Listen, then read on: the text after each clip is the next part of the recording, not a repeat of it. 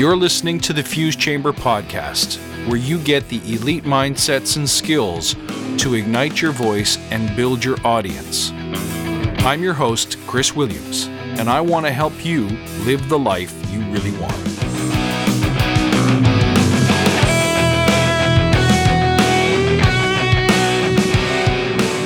Hello, everyone. Welcome back to Fuse Chamber. Thanks for listening. What single thing could I change to combat self doubt and anxiety in my art, business, and life? Well, first, let's remember why we're here to create the next generation of leaders in arts, business, and community, to create an elite tribe of powerful, successful professionals who redefine how artists and entrepreneurs can do what they really want to do with their lives, full of passion and without compromise. I'll show you who you have to become in order to win, and I'll be here to inspire you each and every week so that you stay inspired and stay driven. This investment of 15 minutes a week will create habits that will forever change your life and career. One of the greatest causes of suffering in our time is attachment to specific outcomes. Anytime we crave things that have no biological imperative, no evolutionary function, we tend to suffer more. And for whatever reason, we've become very used to things going a certain way. You get in the car, you head to the mall, and if the mall is closed or sold out of your favorite item, people can get uncommonly upset. And that's just one example. Now, how does this happen? It's natural for people to become fearful in the face of uncertainty or change. When we have a plan and that plan falls apart, we feel naked, we feel unprepared, and we're not comfortable with an unclear future. It feels unsafe. So that's perfectly normal if you've lost a reliable food source or your shelter's disappeared, because those things are relevant to your survival. But when applied to most aspects of average modern life, being attached to a certain outcome is almost never good for you. It's the source of untold amounts of self doubt, anxiety, and depression. And although I'd love to cure it for all of humanity, the most important thing you need to know today is that being attached to specific outcomes is definitely going to get in the way of you achieving your dreams being happy, and being a leader. If you absolutely must become a Major League Baseball player in order to be happy and feel fulfilled, you're betting on a long shot. Not to say that you shouldn't aspire to those things, but if your happiness is hinged upon absolutely achieving them, what would happen if you don't? On the other hand, if you simply love baseball there are a lot of different ways you could get involved, at the professional level, even. You could strive to become a trainer, a coach, or fulfill a staff position within the baseball organization. You could work in merchandising, sales, facilities management, head office, back office, catering.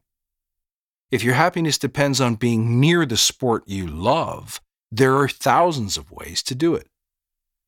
Or, on the other hand, if playing the game is the most important thing, then once again, there's the opportunity to play at multiple levels without necessarily being at the very top of the hierarchy.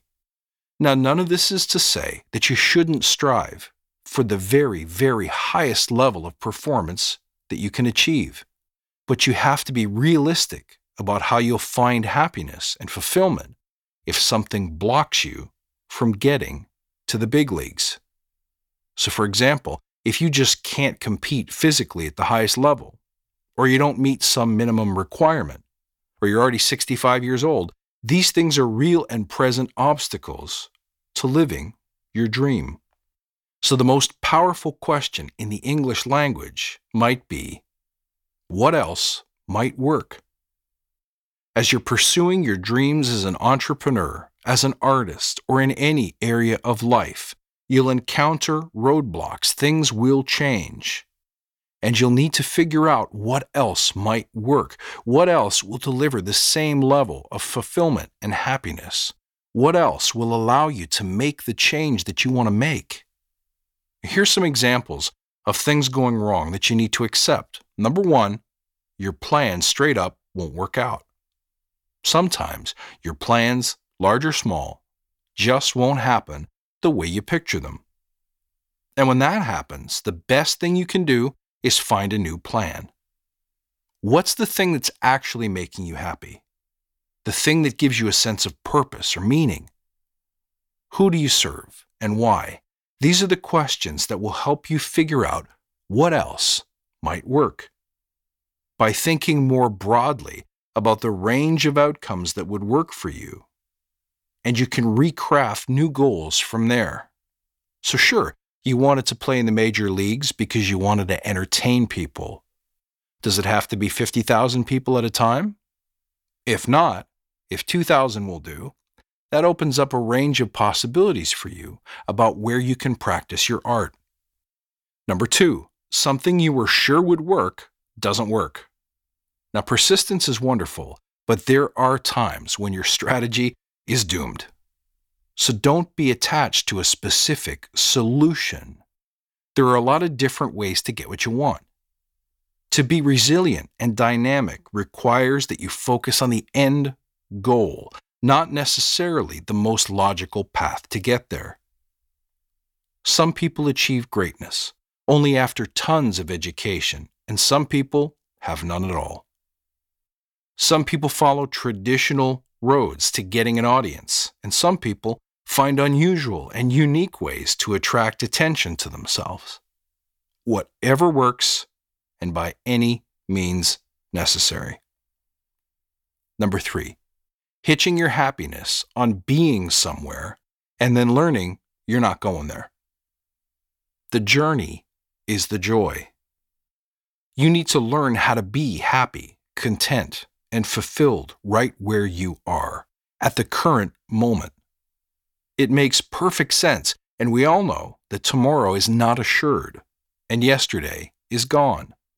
The only thing that matters is right now. So learn to be happy exactly where you are in your journey, and you'll realize that the secret to being happy is just being happy. It takes a lot of people a long time to find that out.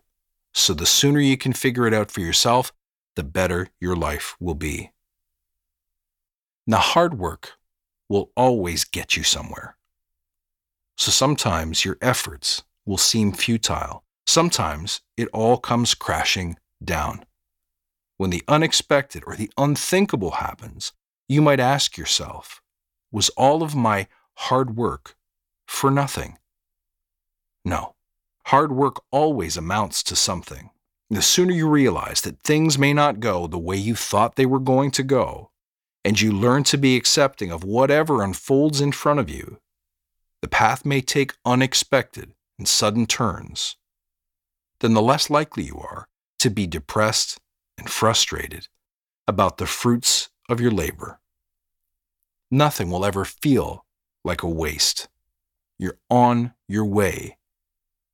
You're moving towards something. It's important to think of life as abundant if you miss a big sale at your favorite shop, there'll be another one next weekend. If you don't get this job, there's a better one waiting for you around the corner. Same thing with friends and partners and money. It's all abundant. Life is full of interesting and unexpected opportunities. So to be attached to any one thing, to any one person, to any one outcome is to see the things you want as being scarce, which is a recipe for unhappiness. Because you condition yourself to fear the loss of something you see as scarce, so you do nothing bold, you do nothing risky.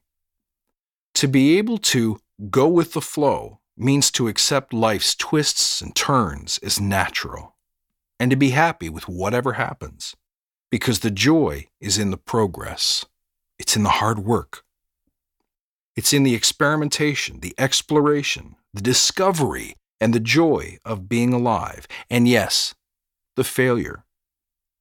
And that no matter what happens, something will work. A new plan, a new goal, A new day is inevitable. You're on your way to fulfillment. Exact destination is unknown. So write this down in a place where you can see it and revisit it every day. It's a mindset change, and it also requires habitual exercise on your part. Practice to make it real. Be free of attachment. See abundance in everything. Now get back at it and make what you make. Create your art. Folks, thanks for listening. You can reach out at fusechamber.com or find me on Twitter at fusechamber. Come in for some more insight and coaching next week.